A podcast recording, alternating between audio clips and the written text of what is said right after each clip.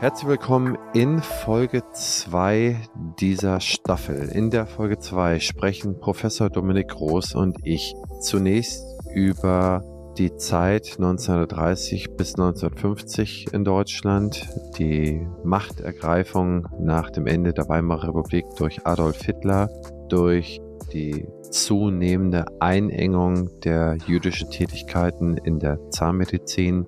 Beispielsweise neunzehnhundertvierunddreißig musste die Kassenzulassung zurückgegeben werden und was da alles passierte bis zur Reichspogromnacht im November neunzehnhundertachtunddreißig, wie der Staat der Immigration sich in diesen Jahren gestaltet hatte, was man dazu brauchte, welche Länder einen aufgenommen haben und welche auch nicht. Im Anschluss sprechen wir über die erste Biografie über Curt Proskauer. Curt Proskauer ist ein Zahnarzt, der in Breslau geboren ist und ein gewaltiges Vermächtnis hinterlassen hat. Er hatte zu der damaligen Zeit schon eine Bibliothek zusammengetragen an zahnärztlicher Literatur, teilweise einmaliger Literatur, und hat auch durch verschiedene eigene Werke, die bis heute Bestand haben, zum Beispiel seine neunzehnhundertsechsundzwanzig erschienene Ikonographia Odontologica, in dem er bedeutende Bilddokumente zur Entwicklung der wissenschaftlichen Zahnheilkunde und des Zahnärztestandes zusammentrug. Ja, er ist ein sympathischer Zeitgenosse gewesen, der sehr viel hat erleiden müssen und später in New York gestorben ist. Auch diese Geschichte erzählen wir in diesem heutigen Podcast. Professor Dominik Groß von der Universität Aachen und ich, Christian Henrici, Geschäftsführer der Opti Health Consulting GmbH, führen Sie durch die heutige Episode. Viel Spaß beim Zuhören.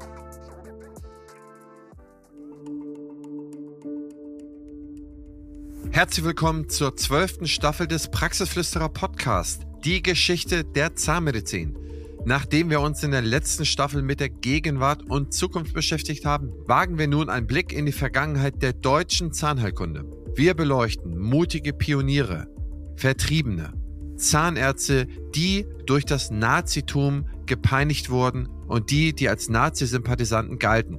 Diese kritische Auseinandersetzung ermöglicht uns, die geschichtliche Verantwortung der deutschen Zahnmedizin besser zu verstehen.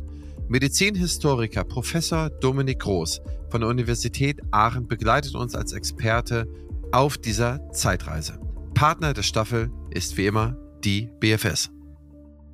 So, und heute gehen wir direkt über zu Teil zwei der Staffel Geschichte der Zahnmedizin, und in der Geschichtszusammenfassung der deutschen Zahnmedizin sind wir ein wenig schneller über die Jahre neunzehnhundertdreißig bis grob neunzehnhundertfünfzig rüber hinweggegangen, über die Zeit des Deutschen Reiches, weil wir diese Zeit behandeln wollten, während wir die deutschen Immigranten, die N S-Täter, die N S-Opfer in der Zahnärzteschaft vorstellen wollten. Und an dieser Stelle wollte ich mit meinem Gesprächspartner Professor Groß direkt einsteigen.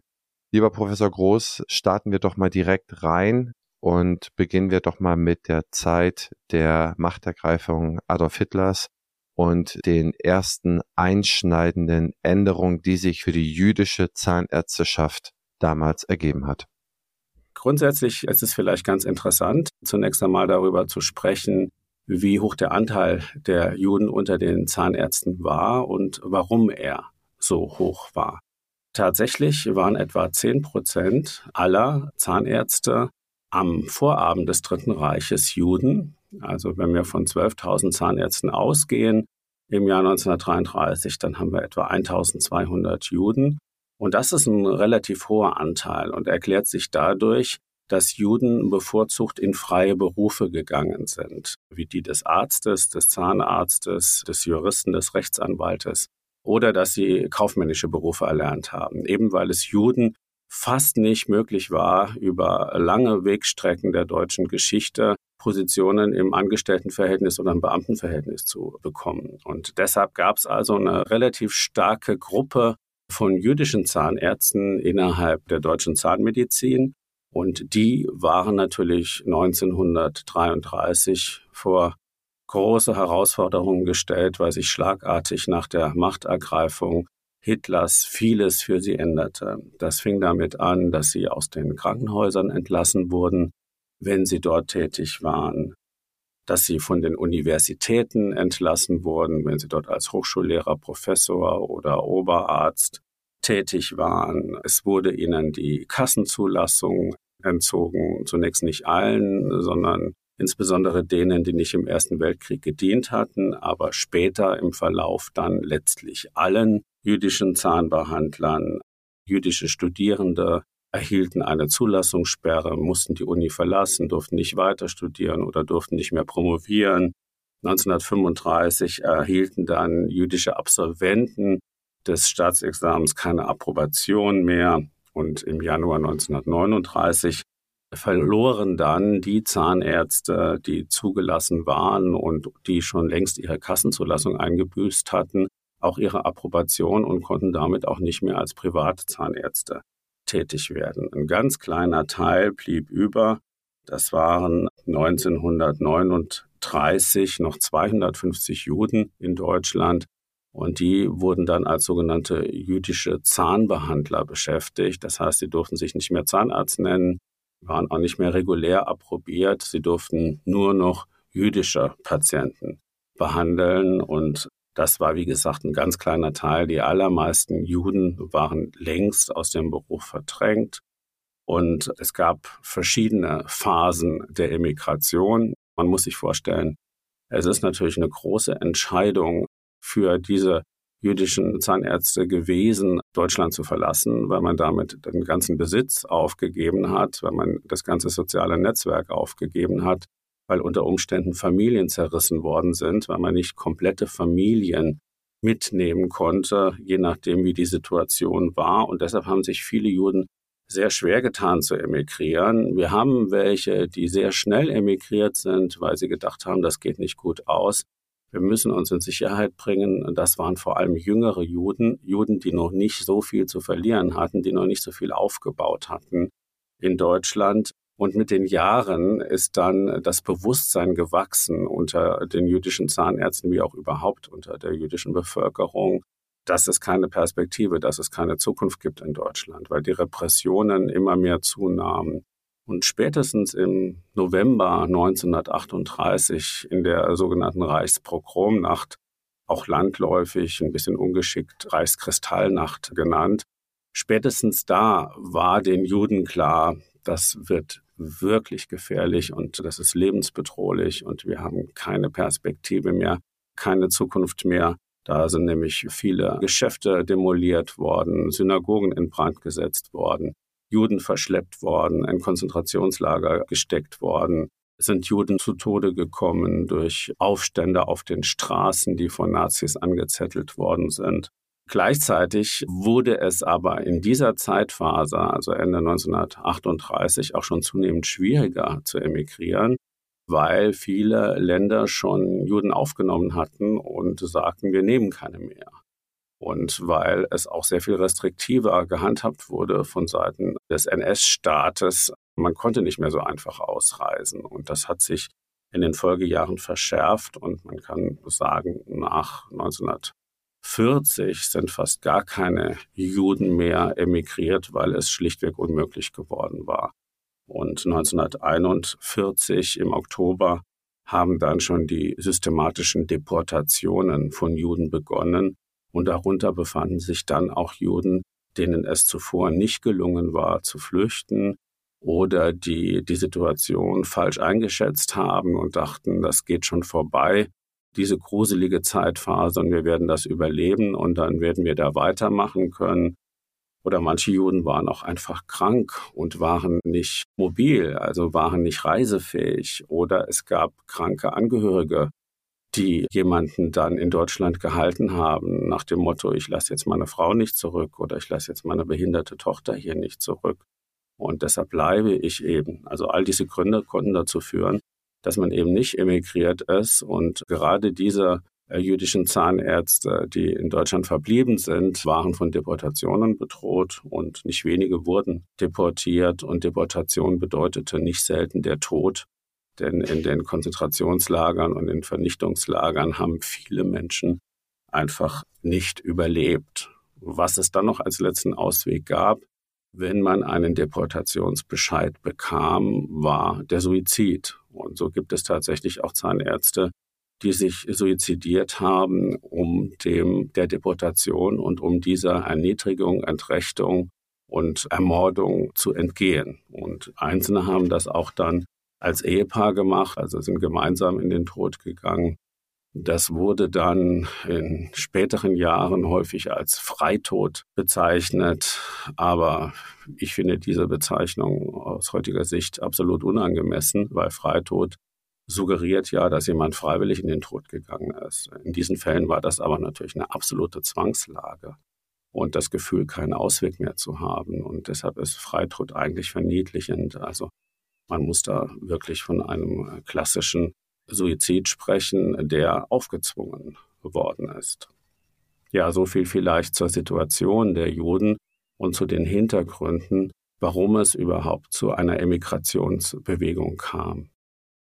Das ist beklemmend, dem zuzuhören. Insbesondere, es fühlt sich so an wie ein der Hals, der sich immer weiter sozusagen abgedrückt wird. Ne? Also es wird immer weniger Luft zum Atmen. Erst vierunddreißig, die Kassenzulassung ist weg. Ja, ich darf nur privat behandeln. Dann immer so ein Stück für Stück. Und vielleicht fühlt sich dieses einzelne Stück am Anfang der Szenerie noch gar nicht so an, dass jemand sagt, ich muss aus dem Land raus. Hier passiert etwas ganz Schlimmes.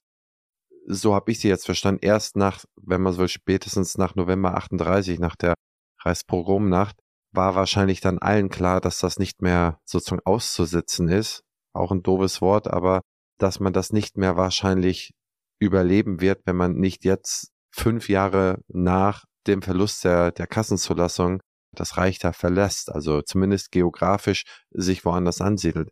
Was mich da immer bewegt ist, wir reden wie selbstverständlich davon, dass wir von den Juden sprechen und den Deutschen. Es sind ja alles Deutsche gewesen, die ja ganz tief verwurzelt hier waren, wie jeder andere, also ich sag mal, wie die Protestanten, wie die Katholiken hier. Und da wird so, so ein kleiner Teil rausgeschnitten. Und wenn man sich die Biografien aus ihrer Hand anschaut über einige der Emigranten, die beispielsweise in New York gelandet sind, da las ich bei mehreren so etwas wie, sie wurden in der jüdischen Gemeinschaft New York eigentlich immer nur als die Deutschen betrachtet und sie wurden sehr unterkühlt aufgenommen. Ne? Also nach dem Motto, da kommen diese Deutschen, diese, wenn man so will, die Kriegstreiber. Also im Prinzip ein Jude wurde hier vertrieben, musste emigrieren und in New York wird er als Deutscher in Empfang genommen und muss sich da durchbeißen. Das schwang für mich so ein bisschen durch in dieser zunehmenden Beklemmung.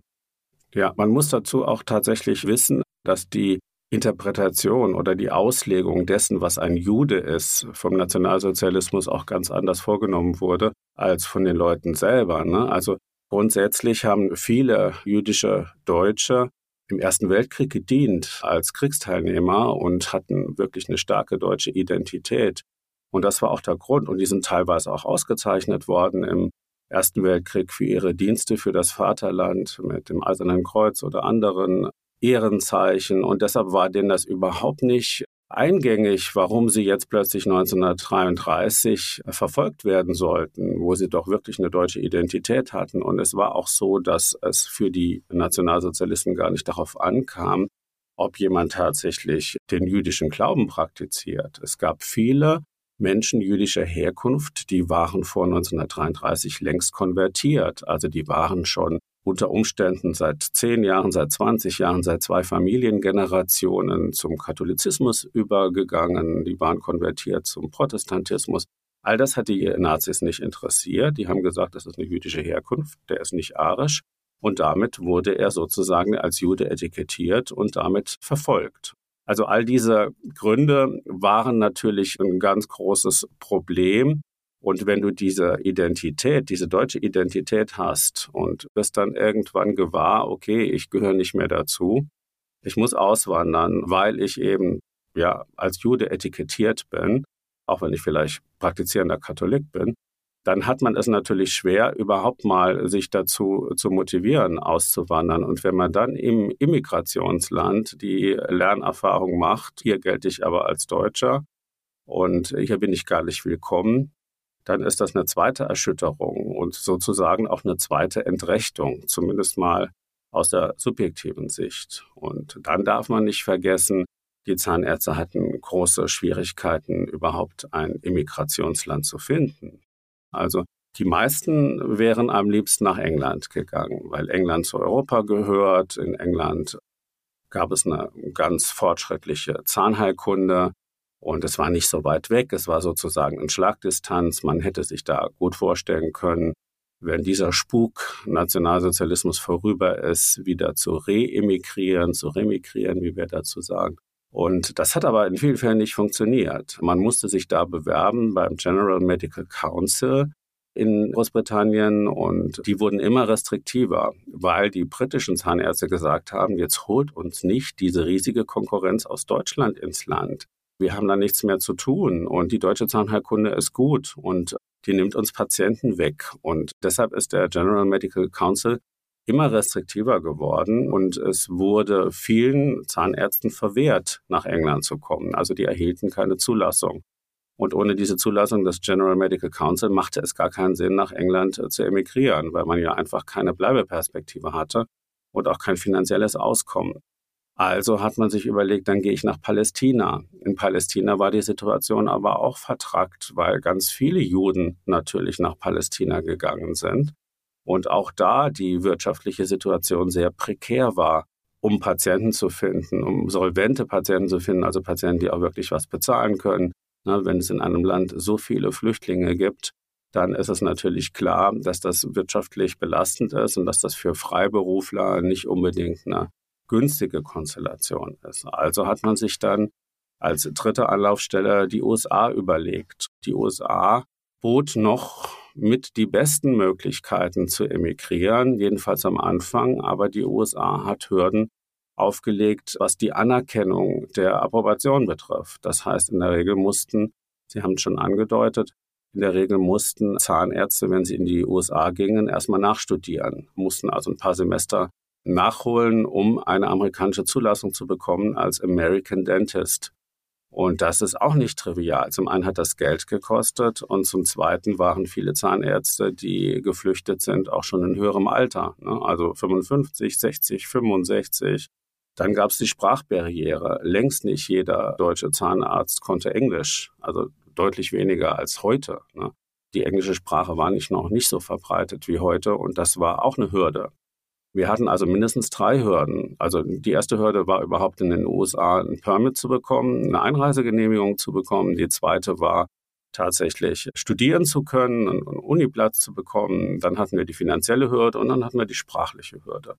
Und all diese Hürden mussten genommen werden. Und dann gab es natürlich auch noch das Problem, kann ich meine Familie nachholen? Selten konnten komplette Familien im ersten Anlauf schon in die U S A emigrieren. Häufig funktionierte das portionsweise. Und das war natürlich auch eine große Belastung, also ohne das soziale Umfeld zu flüchten oder ohne Teile des sozialen Umfeldes. Vielleicht hat man kranke Eltern zurückgelassen in Deutschland, sich große Sorgen gemacht oder man hat ein Kind über einen Kindertransport nach England geschickt, um es in Sicherheit zu bringen, war aber dadurch räumlich von diesem Kind getrennt. All diese Dinge kamen dazu und das waren teilweise sehr traumatische Erlebnisse und nicht wenige Emigranten, jüdische Emigranten, aber auch politische Emigranten entwickelten posttraumatische Belastungsstörungen. Man hat das damals noch nicht so genannt, aber das war genau das, was vielen passiert ist. Fangen wir mal bei der Stufe eins an, bei der Emigrationsmöglichkeit. Sagen wir mal spätestens ab vierunddreißig, die ganz frühen, vielleicht schon ein paar Jahre eher, die sich eingehender mit dem Nationalsozialismus befasst hatten und daran geglaubt haben, dass das so auch umgesetzt wird. Jetzt haben wir diese drei Wunschländer, Großbritannien, Palästina, die U S A. Man hört auch immer wieder von der Sowjetunion, Schweden, liest man in einzelnen Biografien. Shanghai spielte auch eine gewisse Rolle noch. Was macht ein Zahnarzt denn? Geht er dann zur Botschaft oder ging er damals zur Botschaft des jeweiligen Landes und stellte ein Arbeitsvisum? Lief das so ab wie heute oder wie muss man sich das vorstellen?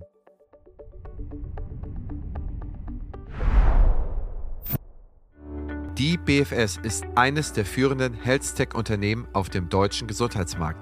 Was ich besonders spannend finde, ist ihr Digital Health Dialogue.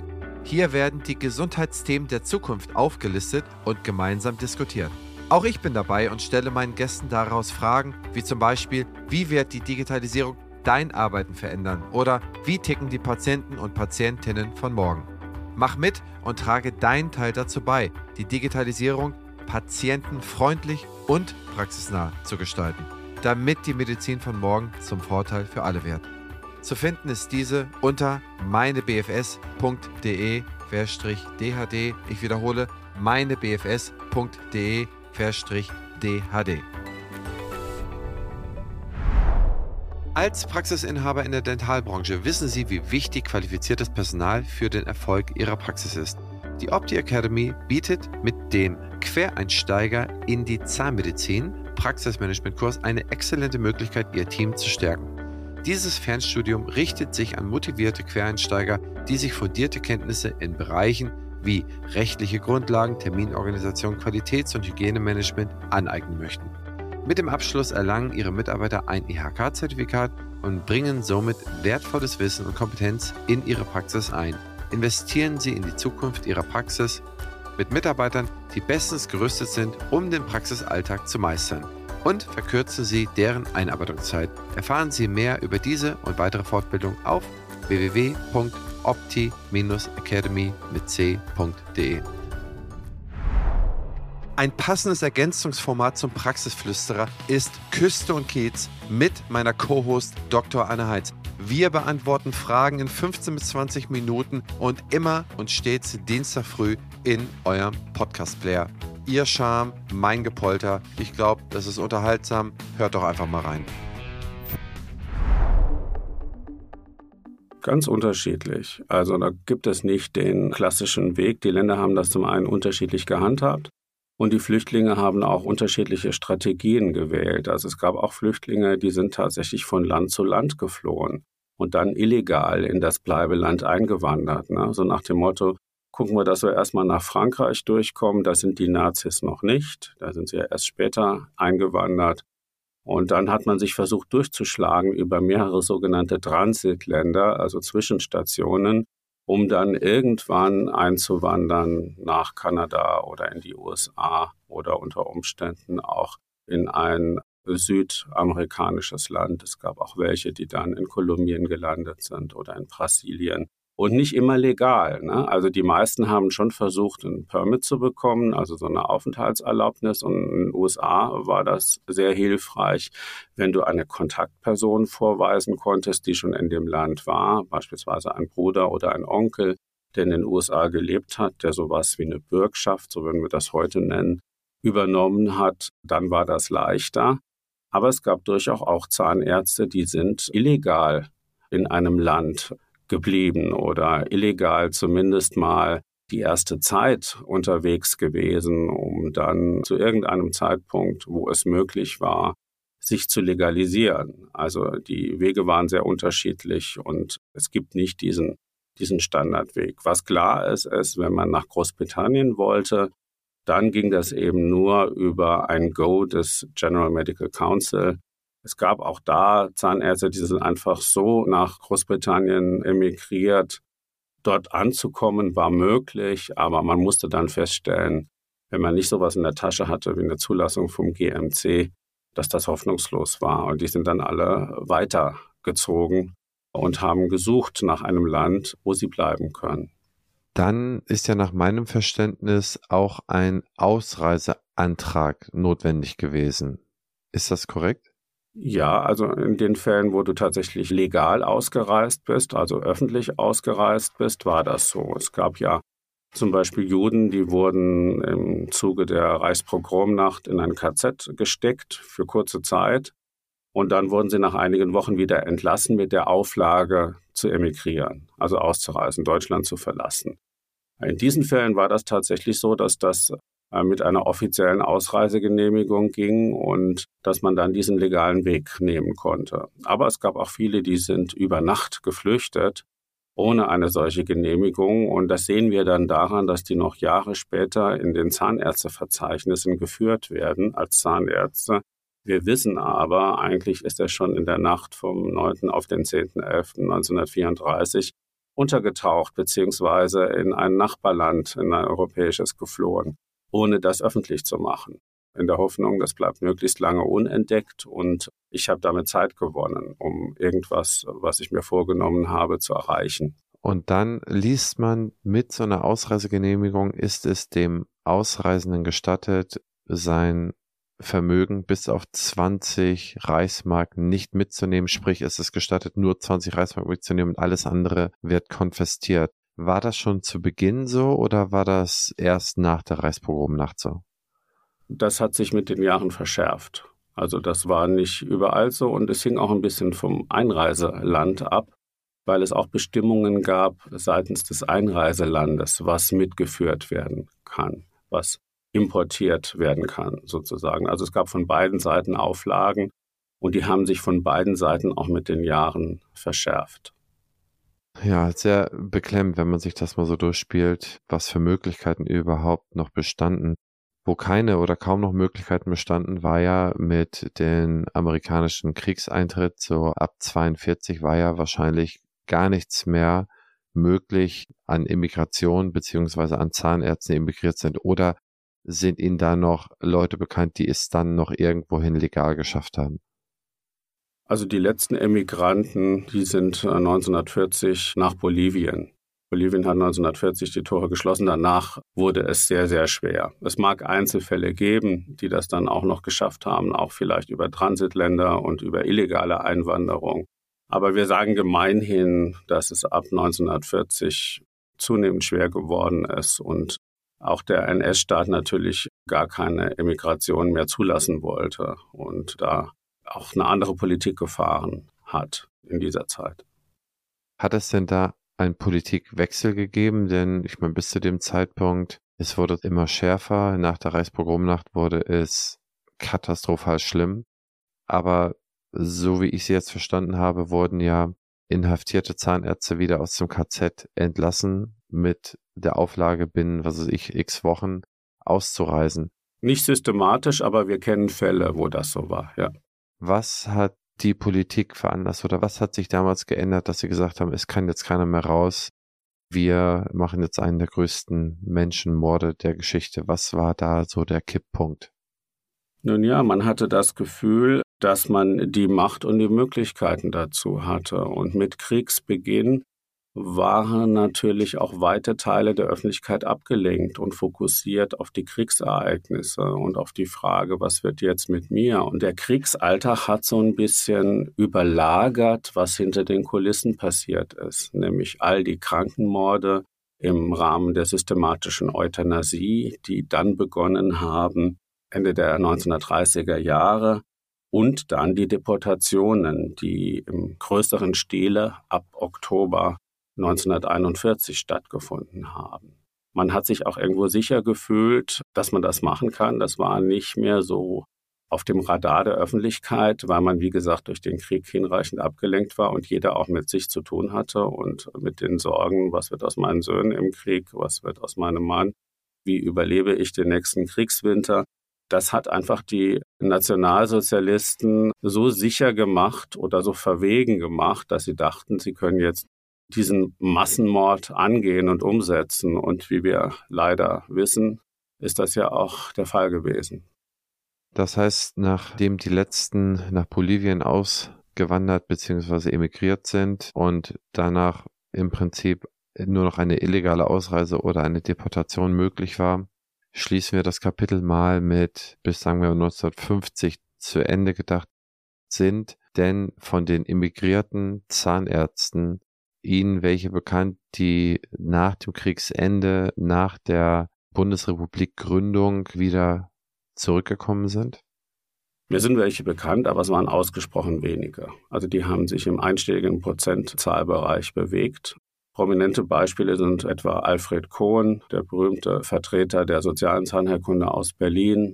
Jenny Cohen ist eine berühmte Vertreterin, die remigriert ist. Aber das Gros der jüdischen Zahnärzte ist nicht remigriert und das aus mehreren Gründen. Zum einen haben sie eine Loyalität empfunden gegenüber dem aufnehmenden Land, gegenüber dem Immigrationsland, weil sie gesagt haben, hier habe ich eine Heimat bekommen, eine zweite Heimat und ich schulde diesem Land was und ich bleibe jetzt diesem Land auch verbunden. Der zweite Grund war, dass man auch schon Wurzeln geschlagen hatte, dass man sich was aufgebaut hatte beruflich und das Gefühl hatte, nach den ersten schwierigen Jahren bin ich jetzt angekommen und ich kann mich jetzt finanzieren und meine Kinder gehen hier zur Schule und das wollte man nicht wieder aufgeben. Und ich glaube, der größte Grund war tatsächlich eine bleibende Skepsis gegenüber Deutschland, gegenüber den nationalsozialistischen Strömungen in den Köpfen der Deutschen.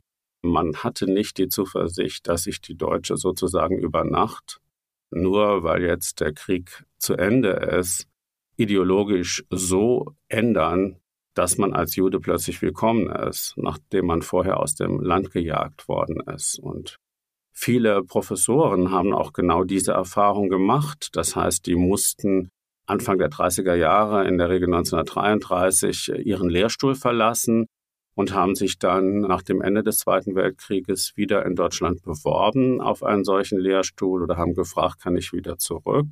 Und in den allerwenigsten Fällen waren die willkommen. In vielen Fällen hat man gesagt, nee, wir bleiben jetzt unter uns. Wir vergeben die Lehrstühle unter denen, die hier in Deutschland sind. Und nicht selten sind ehemalige Nazis auf diese Lehrstühle gekommen und man hatte ganz stark den Eindruck, dass man in Deutschland nicht wirklich willkommen war, auch wenn natürlich die offiziellen Botschaften der ersten Regierung der Bundesrepublik und der D D R ganz anders lauteten. Aber man hatte eine tiefe Skepsis, ob man tatsächlich auf Deutsche treffen würde, die plötzlich judenfreundlich sind. Wurde denn nach dem Krieg in der D D R sowohl als auch in der Bundesrepublik Deutschland denn der Heimkehraufruf gestartet? Also ich nenne es mal Heimkehraufruf. Wurde den lautstark mitgeteilt, wir wollen wieder, dass ihr in eure Heimat zurückkommt? Oder ist das gar nicht so offiziell geschehen? Es gab schon Politiker und es gab schon Deutsche, die das gefördert haben und es gab auch einzelne Fälle von Leuten, die erfolgreich emigriert sind und auch ihre Karriere dann wieder im Nachkriegsdeutschland fortsetzen konnten. Aber es wurde nicht grundsätzlich gemacht und vor allem, es wurde nicht gelebt. Ne? Was wir sagen können, ist, dass es in den fünfziger Jahren ja Wiedergutmachungsverfahren gab, das heißt, Leute, die entrechtet worden sind im Dritten Reich, konnten einen Antrag auf Wiedergutmachung stellen und konnten ein solches Verfahren durchlaufen. Und einige haben auch eine Entschädigung erhalten, oft sehr viel weniger, als sie sich erhofft haben. Das waren natürlich schon politische Zeichen, die auf Versöhnung und auf Wiedergutmachung ausgerichtet waren. Aber davon haben längst nicht alle profitiert und hat auch nicht jeder die Zuversicht gehabt, einen solchen Antrag auf Wiedergutmachung zu stellen. Es gab auch welche, die gesagt haben, ach, das bringt eh nichts oder das Verfahren ist so bürokratisch. Ich habe da schon von anderen mitgekriegt, was man da alles für Nachweise führen soll, welches Vermögen man angeblich verloren hat. Ich habe aber gar keine Nachweise mehr, ich habe gar keine Dokumente mehr, ich weiß gar nicht, wen ich da rekrutieren kann, um mir zu bescheinigen, dass meine Praxis damals diesen Wert hatte oder dass meine Immobilien diesen Wert hatte. Die Leute gibt es gar nicht, die Unterlagen gibt es gar nicht, die Zeitzeugen gibt es nicht. Also es war einfach auch schwierig und man hat sich in der Summe eben nicht von der Politik abgeholt und willkommen geheißen gefühlt. Darüber sprechen wir auch an einer anderen Stelle der Staffel nochmal, wenn wir das Thema der Täter beleuchten und ich werde da mit Ihnen nochmal auf diese Dinge eingehen, wie Hochschulstellen besetzt worden sind im Nachkriegsdeutschland. Wie kann es sein, dass ein remigrieren wollender Zahnarzt, der vielleicht auch schon Hochschullehrer war, nicht wieder sich zurückbewerben oder rufen konnte und andere dafür, die ja, die verbrieft Kriegsverbrecher waren, dann an diese Stelle gekommen sind. Wurde das nicht hart genug im Nachkriegsdeutschland bereinigt oder wurde da nicht genug drauf geachtet? Aber ich würde sagen, das besprechen wir nochmal gesondert. Für die heutige Folge haben wir uns noch den Curt Proskauer ausgesucht, den wir heute mal biografieren möchten, um in dieser zweiten Folge, ich sag mal so, so ein bisschen den Einstieg in die persönlichen Biografien zu finden. Gut, sprechen wir über Doktor Med. Dent Curt Proskauer, um hier klarzustellen, dass es ein approbierter Zahnarzt war. Und der ist nun am vierundzwanzigsten Oktober achtzehnhundertsiebenundachtzig in Breslau im damaligen Schlesien, heutigen Polen, geboren und in New York am zwanzigsten März zweiundsiebzig gestorben. Und ja, Professor Groß, den haben wir uns ausgesucht, um über ihn als Ersten zu sprechen. Und ich würde Sie da einfach mal bitten, loszulegen über Curt Proskauer. Ja, sehr gerne. Curt Proskauer ist einer meiner Lieblinge, weil ich mich in einigem wiederfinde, was er so in seinem Leben gemacht hat und weil ich sein Schicksal auch sehr berührend finde und mich deshalb auch vertieft mit ihm beschäftigt habe. Also Curt Proskauer ist der Sohn eines Kaufmanns. Er ist, wie Sie schon sagten, in Breslau geboren. Er hat dann neunzehnhundertsechs Zahnheilkunde studiert an der Universität Breslau bei Karl Partsch. Sagt vielleicht manchen Zahnärzten was. Partsch eins, Partsch zwei, Bogenschnitt nach Partsch, Wurzelspitzenresektion nach Partsch. Also da ist er bei sehr prominenten Professoren im Unterricht gewesen. Auch Walter Bruck gehörte in Breslau damals dazu. Und er hat dann neunzehnhundertneun seine zahnärztliche Approbation erlangt, ist Assistent geworden an einem zahnärztlichen Institut in Jena, ist dann aber bald wieder nach Breslau zurückgekehrt und hat sich dort erstmal als Zahnarzt niedergelassen. Er hat aber parallel sich auch sehr für Medizingeschichte interessiert und hat es schon sehr, sehr früh in jungen Jahren verstanden, durch geschickte Ankäufe von Buchantiquitäten zur Geschichte der Zahnheilkunde wirklich ein ganz wertiges Arsenal oder eine wertige Sammlung an Büchern und sonstigen Kostbarkeiten, also auch bildende Kunst über Geschichte der Zahnheilkunde und ähnliches, historische zahnärztliche Gegenstände zu sammeln. Also er hat äh, sich als Sammler und Medizinhistoriker in jungen Jahren bereits einen großen Namen gemacht und hatte dann irgendwann die Idee, diese Sammlung in einem größeren Umfang oder in einem größeren Kontext zu präsentieren und der Öffentlichkeit, sprich der deutschen Zahnärzteschaft, also der Fachöffentlichkeit, zugänglich zu machen. Und das sah super gut aus. Er hat einen neuen Chef gekriegt, neunzehnhundertdreiundzwanzig, Erich Becker, der wurde aus Greifswald nach Breslau berufen. Und der hat gesagt, du kannst in meinem zahnärztlichen Institut hier in Breslau, im Zahnärztlichen Universitätsinstitut, kannst du einige Zimmer nehmen und kannst da so eine Forschungsstelle für Geschichte der Zahnheilkunde machen. Und wir haben dann sozusagen zwei Anlaufstellen. Wir haben das Zahnärztliche Universitätsinstitut und wir haben diese Forschungsstelle. Und das wird ganz großartig. Er war sehr begeistert, Becker, von diesem, diesem Fundus, den Proskauer erworben hatte und sehr bereit, ihn zu unterstützen. Dann schlug das Schicksal das erste Mal zu. Erich Becker ist nämlich nach wenigen Monaten in Breslau an den Folgen eines Herzanfalls verstorben und damit war auch diese Perspektive perdu. Becker hat dann einen Nachfolger bekommen, das war Hermann Euler, der später berühmt geworden ist als der am längsten amtierende Präsident der Deutschen Gesellschaft für Zahn-, Mund- und Kieferheilkunde, der D G Z M K. Hermann Euler hat dann gesagt, naja, okay, ein Zimmer aus meinem Institut kannst du haben für die Sammlung. Das war nicht viel, aber er hat gedacht, okay, besser als nichts. Aber nach einer kurzen Zeit hat ja Euler dann einen Rückzieher gemacht, gesagt, nee, ich brauche eigentlich alle Zimmer für mich. Und damit stand Proskauer sozusagen wieder auf der Straße. Dann hat sich aber eine neue Chance aufgetan, nämlich Fritz Witt, der später mal als in der Nachkriegszeit als Verbandsdirektor des B D Z, heute Bundeszahnärztekammer, berühmt werden sollte. Der war damals schon als Standespolitiker aktiv im Reichsverband der Zahnärzte Deutschlands. Und Fritz Witt hat gesagt, weißt du was, wir machen als Reichsverband der Zahnärzte Deutschlands eine Forschungsstelle auf. Wir errichten ein Forschungsinstitut. Und das kannst du leiten und du stellst dafür alle Unterlagen, alle Sammlungsobjekte, die du hast, zur Verfügung. Man hat das dann schätzen lassen von Karl Sudhoff, dem berühmtesten Medizinhistoriker der Zeit. Und Karl Sudhoff hat gesagt, diese Sammlung, die ist fünfzigtausend Reichsmark wert.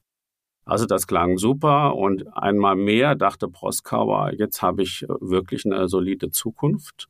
Man hat sich dann auf ein Finanzierungsmodell geeinigt, was zum damaligen Zeitpunkt ganz seriös schien, im Nachhinein aber verheerend war.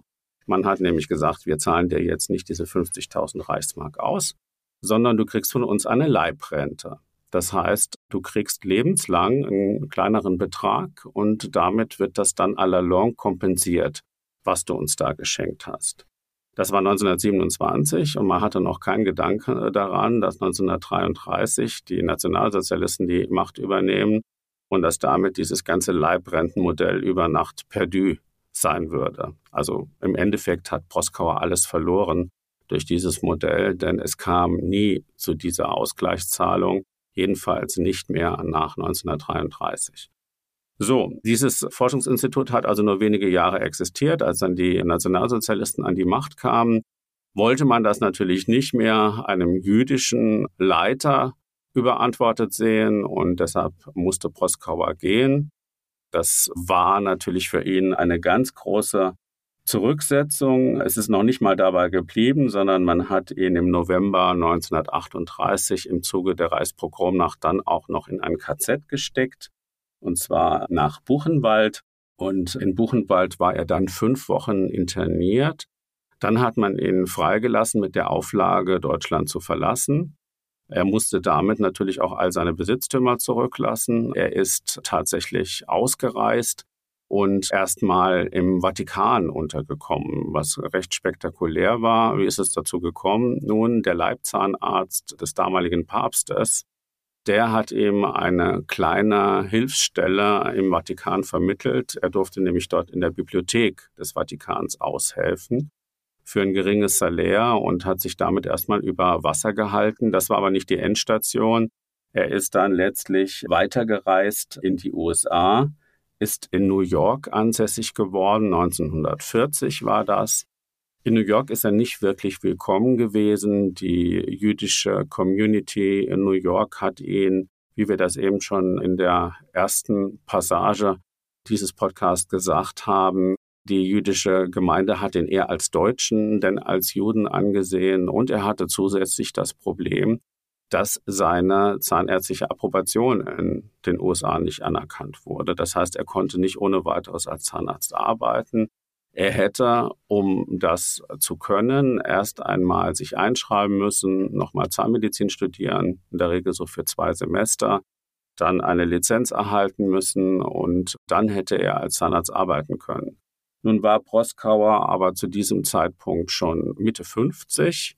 Er hatte kein Geld und das waren zwei wesentliche Gründe, warum er das nicht gemacht hat oder warum das für ihn nicht mehr in Frage kam. Stattdessen hat er eine prekäre berufliche Situation erlitten. Also er hat Hilfsjobs gemacht, er war Bote, er war Packer einer Lederfabrik. Alles Dinge, die eigentlich zu ihm gar nicht gepasst haben, weil er ein gebildeter, belesener, sehr distinguierter Mensch war, der so ganz dem Geistigen sich gewidmet hat. Und das hat dann letztlich dazu geführt, dass er in Kontakte kam mit Museen in New York und er hat dann beim Charles Land Museum so eine kleine Bezahlung bekommen als Kustos. Also er war letztlich der Sammlungsleiter dort im Museum, also eine sehr verantwortliche Position, aber sie ist nicht gut bezahlt worden. Nichtsdestotrotz hat er in New York eine gewisse Bekanntheit erlangt, weil er eben sehr gut war und für dieses Museum viel machen konnte und ist regelmäßig in den Zeitungen zitiert worden, wenn es wieder neue Ausstellungsinitiativen gab. Also seine Situation blieb prekär, aber er war durchaus anerkannt und geachtet und hatte sich einen Namen gemacht in New York. Er ist dann neunzehnhundertzweiundsiebzig verstorben. Er konnte seit den neunzehnhundertsechziger Jahren auch seine Kuratortätigkeit nicht mehr ausüben, weil er erkrankt ist. Und wie gesagt, neunzehnhundertzweiundsiebzig ist er dann in New York verstorben. Er ist nie wieder remigriert. Er hatte das auch nie ernsthaft verwogen. Er hatte zwei Söhne, die in den U S A groß geworden sind und die Karrieren gemacht haben. Einer wurde Professor für Literatur und einer wurde Architekt und war in einem sehr bekannten Architekturbüro in New York tätig. Also das hat sicher seine Entscheidung, in New York zu bleiben, auch noch gefestigt. Und er hat aber immerhin Kontakt gehalten zum Nachkriegsdeutschland, insbesondere zu Fritz Witt. Beide blieben befreundet. Fritz Witt, ich habe es eben gesagt, war derjenige, der ihm eigentlich dieses Institut verschafft hatte, als einer der Vertreter des Reichsverbandes der Zahnärzte Deutschlands seinerzeit.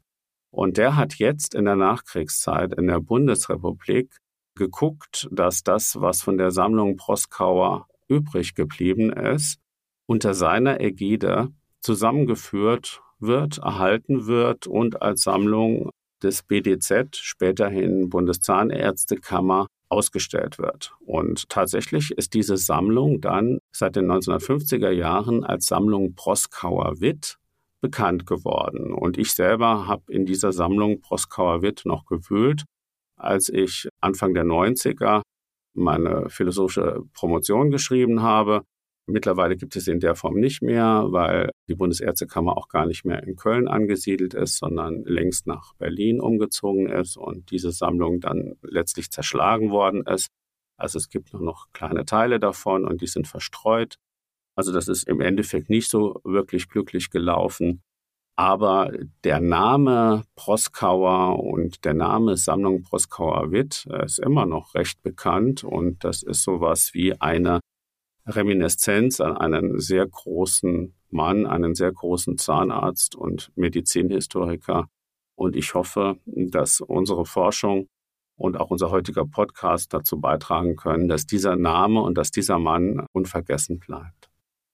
Da kommen mir gleich mehrere Fragen in den Sinn. Also erstmal ein Punkt. Von ihm kommt ja auch, also sein bekanntestes Werk neben seiner großartigen Sammlung, war ja die Ikonographia Odontologica. Die ist, glaube ich, auch immer noch heutzutage eigentlich ein gängiger Begriff von neunzehnhundertsechsundzwanzig. Das ist ein ganz wichtiges Buch von ihm. Ja, und dann gibt es noch die Bildergeschichte der Zahnheilkunde von Proskauer. Das ist eine spätere Publikation, die aufbaut auf dieser Ikonographia. Und die ist auch sehr, sehr bekannt und wirklich ein Meilenstein in der Geschichte der deutschen Zahnheilkunde gewesen oder überhaupt der Geschichte der Zahnheilkunde. Eine persönliche Frage zu Proskauer, seine beiden Söhne, von denen ich, ich hatte jetzt mal geblättert, ich hatte das zwar gesehen, was die eigentlich für gute Karrieren in New York hatten, aber ich weiß nicht mal genau deren Geburtsdatum. Hat er die über seine ganze Flucht über den Vatikan nach New York, das heißt auch zu den Zeiten, wo er gar kein Geld hatte, das heißt nicht nur arm, sondern bettelarm war, waren die Söhne da schon geboren ab neunzehnhundertvierzig und hatte sie die ganze Zeit sozusagen die Familie mitversorgen müssen oder war zu dem Zeitpunkt noch alleine unterwegs? Na, die, die waren beide schon geboren. Also der Erstgeborene war Hans-Gerhard Proskauer, der ist neunzehnhundertfünfzehn auf die Welt gekommen in Deutschland. Später hieß er dann Henry G. Also die meisten Immigranten in die U S A haben sich irgendwo amerikanisiert, was ihre Namen betrifft. Also er war dann später Henry G. Proskauer und ist erst zweitausendsechs gestorben, also ist über neunzig geworden. Und der zweite Sohn ist auch in Deutschland geboren, das war Paul Frank Proskauer, der ist neunzehnhunderteinundzwanzig auf die Welt gekommen. Also als das Dritte Reich seinen Anfang nahm, neunzehnhundertdreiunddreißig, waren die beide achtzehn bzw. zwölf Jahre alt. Ach Wahnsinn, was für eine Entbehrung muss dieser Mann mit seiner Familie erlitten haben, um da das Geld zusammenzukratzen, um überhaupt genug Essen zu haben. Und dann darf man noch nicht mal das machen, was man eigentlich gelernt hat und gut beherrscht hat. Unvorstellbare Situation. Letzter Punkt zu Proskauer. Fast wehmütig haben Sie gerade erwähnt, dass diese großartige Sammlung beim Umzug von Köln nach Berlin zerschlagen wurde bzw. umverteilt wurde. Wie muss man sich das vorstellen? Meine Vorstellung wäre, ich habe einen Kellerraum oder ich habe einen Raum, der ist voll mit Büchern. Das ist eine Sammlung, da steht dann sozusagen das Schild Proskauer vor. Kann man das nicht als ein Objekt, sozusagen als eine Sammlung irgendwo hin transportieren lassen oder gibt es da unterschiedliche Besitzansprüche oder wie kommt es, dass so etwas dann aufgeschnitten wird? Ja, im Nachhinein ist das schwer im Detail aufzudröseln. Ich glaube auch, dass die jetzigen Verantwortlichen in der Bundeszahnärztekammer sich da anders entscheiden würden, wenn sie diese Entscheidung nochmal zu treffen hätten. Aber ihre Vorgänger haben das nun mal so entschieden, dass zu einem gewissen Zeitpunkt nach der Wiedervereinigung man nach Berlin umgezogen ist, was ja logisch ist. Das haben viele Institutionen gemacht. Also die Bundeszahnärztekammer hat ihren Sitz gewechselt von Köln nach Berlin. Und man hat aber festgestellt, als man fertig war mit diesen Umzugsplänen, dass einfach nicht genug Platz einberechnet worden ist für diese Sammlung. Und dann hat man tatsächlich nur ein paar Bücher aus dieser Sammlung mitgenommen. Die finden sich heute noch dort in Berlin in der Bundeszahnärztekammer. Und für vieles war eben kein Platz mehr, ne? Und es hatte nicht die höchste Priorität bei der Einrichtung der Bundeszahnärztekammer in Berlin. Und deshalb hat man dann manches an die Uni Berlin gegeben, manches auch an das Schwesterinstitut, Institut für Medizingeschichte in Berlin. Es gab auch Dubletten, die hat man zum Teil nach Mainz gegeben. Und teilweise wissen wir gar nicht, wo die Dinge hingekommen sind oder ob es sie überhaupt noch gibt. Also das ist eine sehr bedauerliche Sache, die natürlich auch diesen großen Verdiensten von Proskauer und von Fritz Witt nicht Rechnung trägt. Aber so ist das manchmal, ne? Also zu einem gewissen Zeitpunkt sieht man bestimmte Dinge als entbehrlich an und Jahre später hat man ein neues Verhältnis dazu und denkt, ach, wie konnte man nur, ne? Wie konnte man das nur entsorgen? Und so ist es auch der Standesführung der Zahnärzte passiert. Man kann es nicht mehr rückgängig machen. Nee, aber so eine Aufklärung, die ist ja manchmal sinnvoll, nochmal zu rekapitulieren, was die Entscheidungsdinge damals sind und was heutzutage, wie man da entscheiden würde, so dass man für die Zukunft bessere Entscheidungsfähigkeit hat. Klar, wenn man nicht genug Platz hat, dann ist es vielleicht auch noch das Geld nicht da, dann gibt es da vielleicht gerade eine Wahl, dann gibt es nicht genug Raum. Also ich kann mir da genug Möglichkeiten ausdenken. Auf der anderen Seite muss man, glaube ich, auch nochmal das in einen geschichtlichen Kontext bringen. Heutzutage ist ja jedes Buch in jedes Medium unendlich viel erhältlich, weil wir es ja digital haben. Auf jedem A W S-Server der Welt kann es dann vierhundert Millionen Mal liegen und noch dreihundert Millionen Mal gespiegelt sein. Das heißt, man hat keine Knappheit. Die Bücher, die hier zusammengetragen worden sind, davon gibt es vielleicht gar nicht mehr viele oder vielleicht gab es da auch nur noch dieses eine Buch, was in einem erhaltenswerten Zustand war.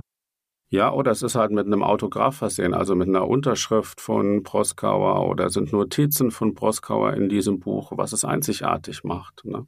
Ich habe da mal was drüber gelesen in Bezug auf Alexander den Großen. Schon hundert Jahre nach seinem Tod war er nur noch wenigeren, also wenigen bekannt und so ungefähr hundert Jahre danach hat jemand mal seine Geschichten aufgeschrieben und das wurde dann sozusagen konserviert, dieses Wissen. Und da habe ich mir immer wieder so vor Augen gehalten, dass man sagt, okay, wenn man das jetzt nicht aufschreibt, das nicht dokumentiert und das nicht bewahrt, okay, heute weiß man nicht, wo sein Sarg ist, ne? Heute weiß man nichts mehr. Und das war über eine Epoche der bekannteste Mann der Welt.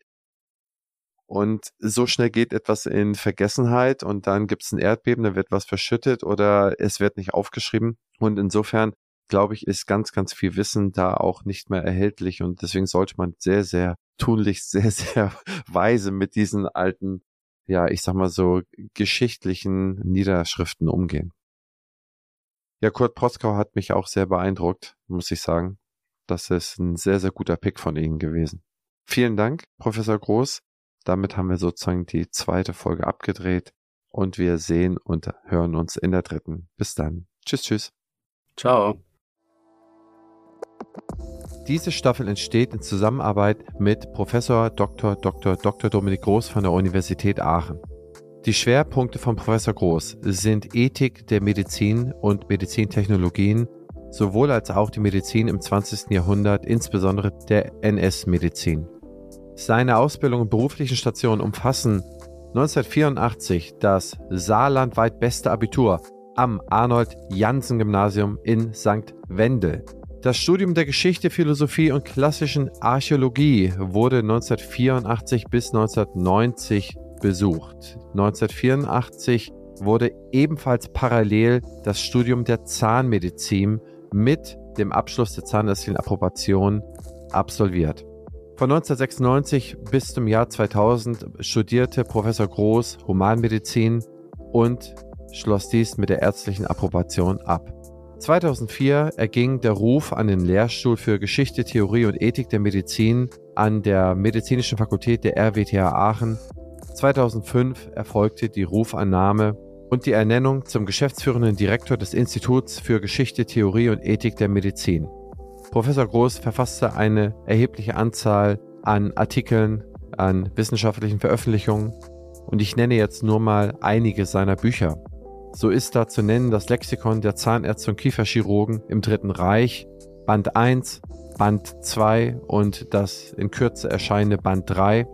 Dann insbesondere, wo ich mich sehr stark festgelesen habe, ist die Geschichte des Zahnarztberufes in Deutschland, Einflussfaktoren, Begleitumstände und aktuelle Entwicklungen. Erschienen im Quintessenz Verlag zweitausendneunzehn.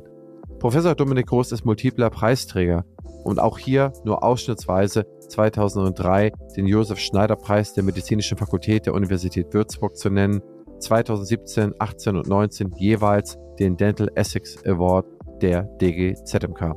Ich freue mich sehr, dass Professor Groß sich die Zeit genommen hat, mit uns dieses umfassende Thema aufzuarbeiten und hoffe, dass Ihnen allen dieses Thema genauso gefallen hat wie mir und dass es Sie berührt hat und dass man diese Person und diese Zeiten niemals vergessen wird. Wenn Ihnen diese Staffel gefällt, wenn Ihnen diese Episode gefällt, hinterlassen Sie doch fünf Sterne bei Spotify und iTunes und vielleicht einen kleinen Satz. Das hilft sehr beim Algorithmus. Und ich freue mich auf die nächste Episode. Bis dann, Ihr und Euer Christian Henrici. Dieser Podcast ist eine Produktion der Opti Health Consulting GmbH. Inhalt und Redaktion unterliegen der Verantwortung von Opti.